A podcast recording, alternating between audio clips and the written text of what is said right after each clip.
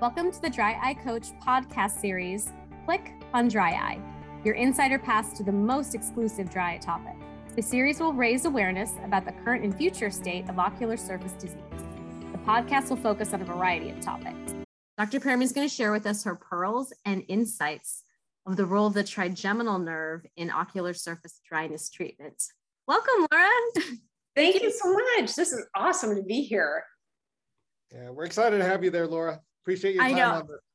I thank you so much for your time. We know you're a busy lady, so we appreciate you stopping on by. Anything for you guys.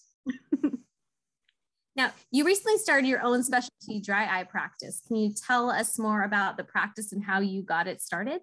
Sure. So we opened June 5th, 2020 in the pandemic, and 200 square feet with a single mission, and that is to address dry eye disease our way. And it's a combination of things I've learned across 2.5 decades as a molecular immunobiologist, clinical medicine, innovations, and clinical research. So it's the amalgam of all these different chapters in my life. And we have so much fun providing, world-class dry eye care to our dry eye patients, giving them access to clinical research studies for early access to innovations. So it's been a lot of work, I won't lie, but a labor of love as well. So tell us about your team. Is it just you? Do you have several team members? You have a couple ODs or fellows, I understand. Yes, the team is very interesting. So I started off with a virtual office manager, somebody worked with, she was a technician when I worked at Redmond Eye Clinic years ago, and just loved her, and complete incredible patient advocate. Heart of gold, mouth of a sailor. I love her. She's amazing. And then Raquel is my licensed master esthetician, and she also helps with the clinical research studies. They both do. They're both involved in clinical research studies, and it's so much fun because it becomes a career growth path for them as well. And then we have 2 fellows, optometric fellows, and I love it so much because it's a way to elevate the next generation, right? And so these are 2 women who are going after their FAAO. And so I'm helping them with research projects, abstracts, presentations, publications, all that kind of stuff. Because I got to tell you, when I go to the AAOPT meeting, I love it when we come out of that first morning session and the carpets are littered with all the brand new FAAOs. It's just I just float down the hallway. I'm so giddy happy seeing the way these people are having their accomplishment recognized in such a public and celebratory way. I just love it. So I cannot wait to see their 2 names on the carpet, on the red carpet. Well, we're excited too. I mean, we're both part of the interior segment section for the Academy. And anything they need help with or how we can be of service, please have them reach out to us anytime for any of that. Thank you. That's awesome. No, I super appreciate it. Takes a village, right? We're all in this together. Definitely. So with your practice, it's a specialty practice. So do you take insurance? Is it cash based? Because sometimes when we hear about these practices, not just in eye care, but in other specialties, that it may be a cash based elective type thing. So how is it at your practice? Right. So we went completely direct care, and there was a very mindful reason for that. I tried over the years to mold myself into the 6 to 10 minute encounter, and you just can't unravel the gnarled ball of yarn of dry eye disease in 6 to 10 minutes. These patients deserve more. They have questions, they have anxiety, they have depression, they need to understand, they need to know you support them. They need to know that there's a lot we still don't know, but we're going to do our best and we don't give up easily. That takes time. So we give our patients the gift of time. Now that does create potential access issues, and that's another supporting reason for the clinical research pillar, is so that we can help create equity and parity by access to those early treatments in the form of clinical research. Mm-hmm. Yeah, be involved with research studies in the past. You get some patients, they love to do research. Like, when's the next study? Like, oh, you got to wash out this one before we can do the next one. But either way, so you know, you mentioned your background. So how's your passion for immunology and dry eye? How have they complemented each other? Well, I think they are born from the same source, and that's I'm definitely a clinician scientist. I'm a nerd at heart. I love understanding how things work, and that drive of understanding why things work on a cellular level, on a mechanistic level, on a cytokine level. That insatiable curiosity that was planted in my brain before medical school has never gone away. I still want to know how things work and how they integrate. And if you think about the awesome things in our toolkit, we have a lot of interfacing with some of that crazy, elegant, complex immunopathophysiology we call dry eye disease. When you know why something or how something should work, you can figure out why it doesn't and where to specifically target it. That's what I love so much about your passion for immunology and dry eye. And just love having you here. I also want to hear about what you're currently doing with neurostimulation. Like, where do you feel that that's fitting in right now? Oh, I love the topic of neurostimulation. So we had the good fortune of being a phase 3 FDA study site for I-tier by Olympic Ophthalmics. They're a suburb here in Seattle, in Issaquah, Washington. And we got to be a study site for that multi-centered study. And it was awesome. Like, to have the luxury of time to really closely observe what's happening with your dry disease patient with respect to an intervention, that's powerful.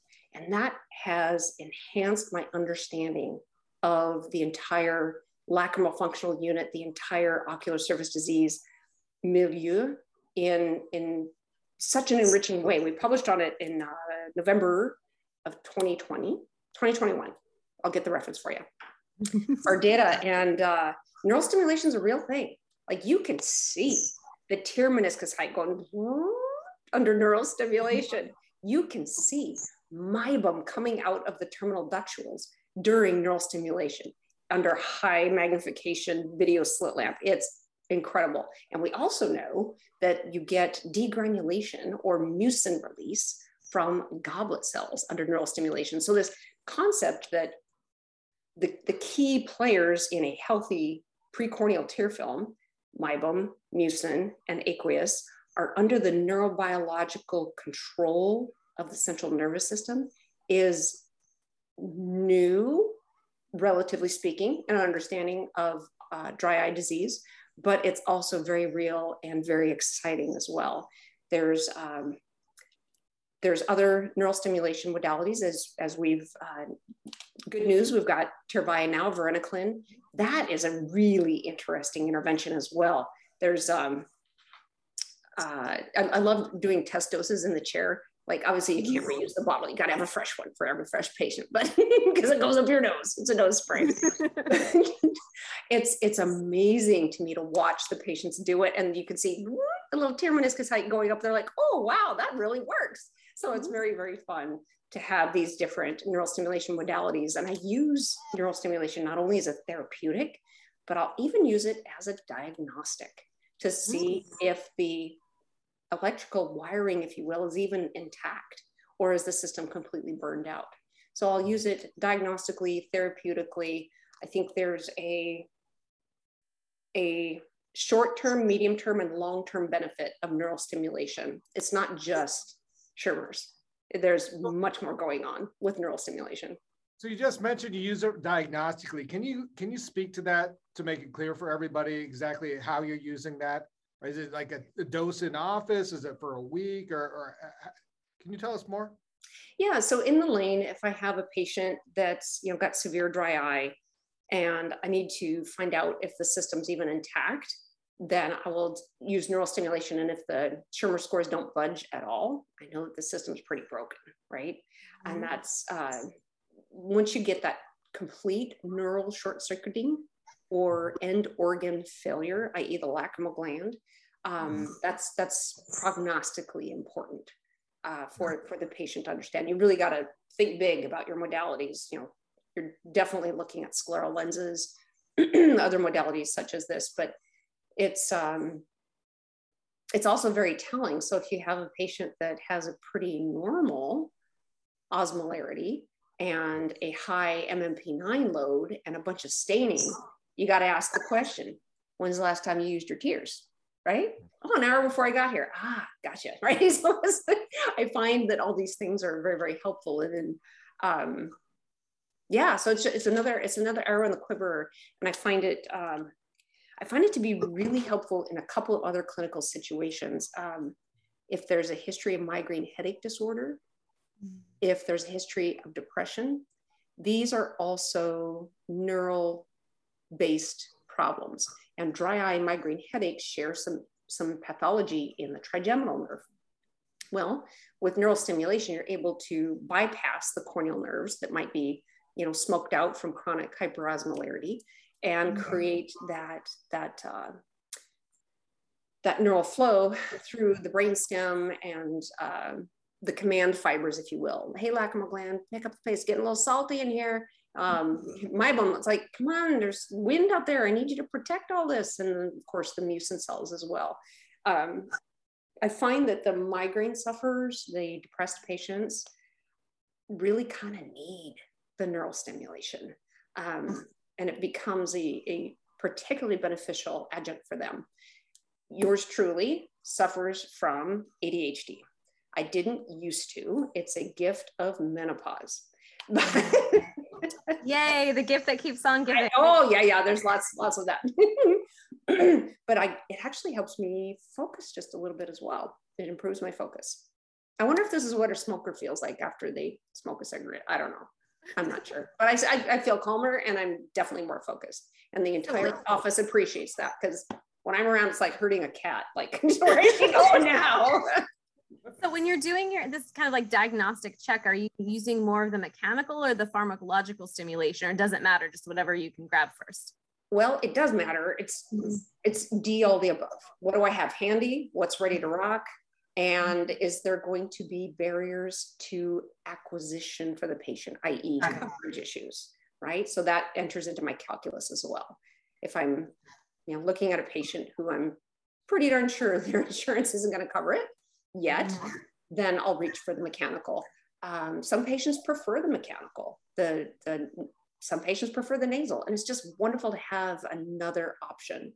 The very keen observer patient will tell you that their vision is better after neural stimulation.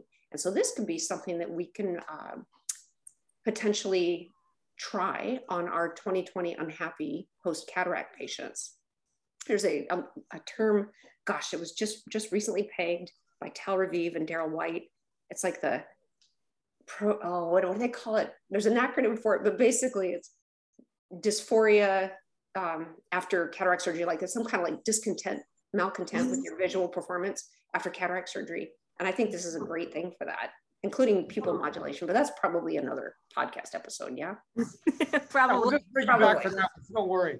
Hey, you mentioned for the diagnostic, you increased Schirmer's, and you also mentioned the other layers of the tears. And I think one of the things is we only see part of the data. I mean, one of the things I reference in a lot of my lectures is that paper or poster you presented at ASCRS, where we were able to show the improvement within the meibomian gland secretion and other factors as well. Yeah. So, how do we know? We have your data, we have more studies coming out, right. But it's a huge topic here. Right. So again, I love understanding how things work. If you go to James Jester's work, from about 5-6 years ago, published in the Ocular Surface Journal. He's a brilliant PhD researcher at UC Irvine. He was able to demonstrate that the meibomian glands are wrapped with sympathetic and parasympathetic fibers. And on the diagrams reminded me of a tree wrap on a Christmas tree, of the lights, right? It's just like, it's all over the tree. There's lights everywhere in there. And so when you do neural stimulation, you're actually getting some of that as well. And that sympathetic parasympathetic tone helps influence the meibomian gland stem cell activity. So I think that explains why we saw this really impressive improvement in meibom secretion scores over the course of the mechanical neural stimulation study. How many times a day are you recommending that your patients do neurostimulation? I'll answer that in just a second. I forgot to tell you one more thing. Oh.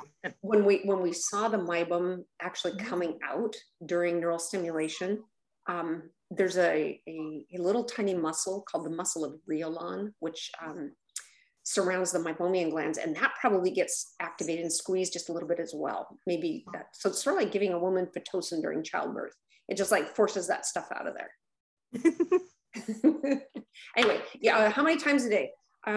So it depends on the severity of the disease and what I'm treating. So if it's a neurotrophic, like a stage 1 neurotrophic keratitis, I'll do it more like 4 times a day, trying to stimulate those corneal nerves to send that, you know, substance P, epithelium, everything's fine, it's groovy, don't worry. Like putting that happy music out there on that corneal surface.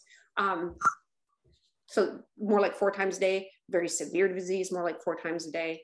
And then usually we can taper back at the end of 30 days to more of a twice-a-day maintenance. And then duration completely depends on the clinical picture as well. Some patients, their basal tear production improves to the point where they kind of don't need it, so they stop using it.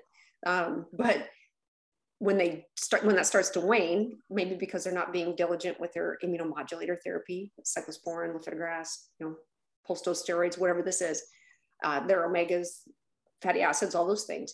When that baseline tear meniscus height starts to wane just a little bit, then they go back to the external neural stimulation device and they get that same robust Schirmer's tear production. What was so interesting is during the study, there's a, from the mechanical extranasal stimulation, I-tier, Olympic Ophthalmics, is there was a robust improvement in stimulated tear on day 1. And the amount of tear release at 2 weeks and 4 weeks wasn't quite as robust. And the patient misinterpreted that as it's no longer working. But what actually happens is your basal tear secretion increases, which explains why the tear breakup time was so much better, why the corneal keratopathy improved. It's that sensation is not where the only magic is. There's so much more going on with neural stimulation. Yeah, it's such an exciting topic right now. And, you know, and to be clear, it's been around for a while. I mean, we had True Tear, and yes. True Tear worked. I mean, still have mine. Yeah. I mean, we have I hoard the activators. Yeah. I mean, we have patients that say, hey, this thing has truly changed my life. Yeah. And we want to be clear that it does work. It was the business model is essentially why True Tear isn't available. Do you have any comments on that? I think it made me sad that it wasn't sustainable, because it is a great technology. And the more tools we have, the better. Because, you know, let's be real, not every patient is going to accept every type of intervention. So it's nice to have options, access, all those sorts of things. I think we're learning as we go along what the market will bear, what patients will bear. And I think a lot of it has to do with our colleagues understanding and how they present and explain it to the patient, how they show the value of what they are recommending and prescribing. So tell me about sneezing. What are you telling the patients? I tell them it's normal. It gets better in a few days. I do as well. Yep. That's the biggest hurdle I find with the patients that I'm trying to prescribe to, is that they just don't like the sneezing the first couple of days and they want to quit. I'm like, nope, keep going through it. Keep going. Give it the full 7-day try. Now, let's go. That's I'm right. A non-sneezer, so I don't have that experience. Oh, you don't sneeze? You're lucky. I sneeze like crazy the first couple of days. Woo, that was impressive. I'm one of the weird ones that doesn't. Nice. I kind of like the sensation, honestly. I like that black pepper tingle, like, because I like to cook soup, and like you put too much pepper in there and you go over too soon and it like, woo, goes up your nose. You're like, whoa, yeah, that's pepper. But so wasabi. Cooking. I like wasabi for the same reason. I love wasabi for that same reason. I'm like, oh, those tears, that feels so good. You know, one of the questions we often get is, you know, where do you use something like Tyrvaya? If we're going to go back to the drug itself. You know, are you using in drug naive patients? Is this chronic? Or maybe what's the one thing that you're noticing the most whenever you're using the Tyrvaya? I think the thing I'm noticing the most is the improvement in the basal tear secretion over continued use. That's the thing I'm noticing the most. There seems to be, I also see improvements in staining over the course of time. So I think we're all learning together in the post-market experience, but I had a little bit of an early start because of our involvement with the mechanical extranasal. And I think they work pretty similarly, actually. It's the same pathway we're tapping into. Yeah. Tracy, what are you noticing? For me, I'm noticing them using less tears. Their eyes are feeling bad, using the artificial tears as often. The contact lens patients are really big fans because there's nothing else that they can, especially with the sclerals, when you're trying to get the sclerals to keep wetting effectively, they're probably the biggest fans. I love that. That's a really smart use of it in a contact lens patient, you betcha. Okay. Do you have any one take-home pearl for our listeners when it comes to ocular surface disease? I know it's hard to get you to boil down one fact because you're just a fount of knowledge. One take-home pearl for our listeners. One take-home pearl is stay curious, keep learning, because this is a rapidly expanding field. It's thrilling, it's exciting. Don't let it overwhelm you. Just stay curious with it. Stay with it, keep studying, keep learning, keep coming to the meetings, keep listening to awesome podcasts like this, but just lean in, don't be afraid of it. The future looks bright. Thank you. Any other questions from you, Waltz? No, hey, we just appreciate you being here there, Laura. Thank you so much for your time and expertise in sharing with our listeners the role of the trigeminal nerve and ocular surface disease treatment and diagnosis as well. You are welcome. It's always a pleasure. Can't wait to see you both in person.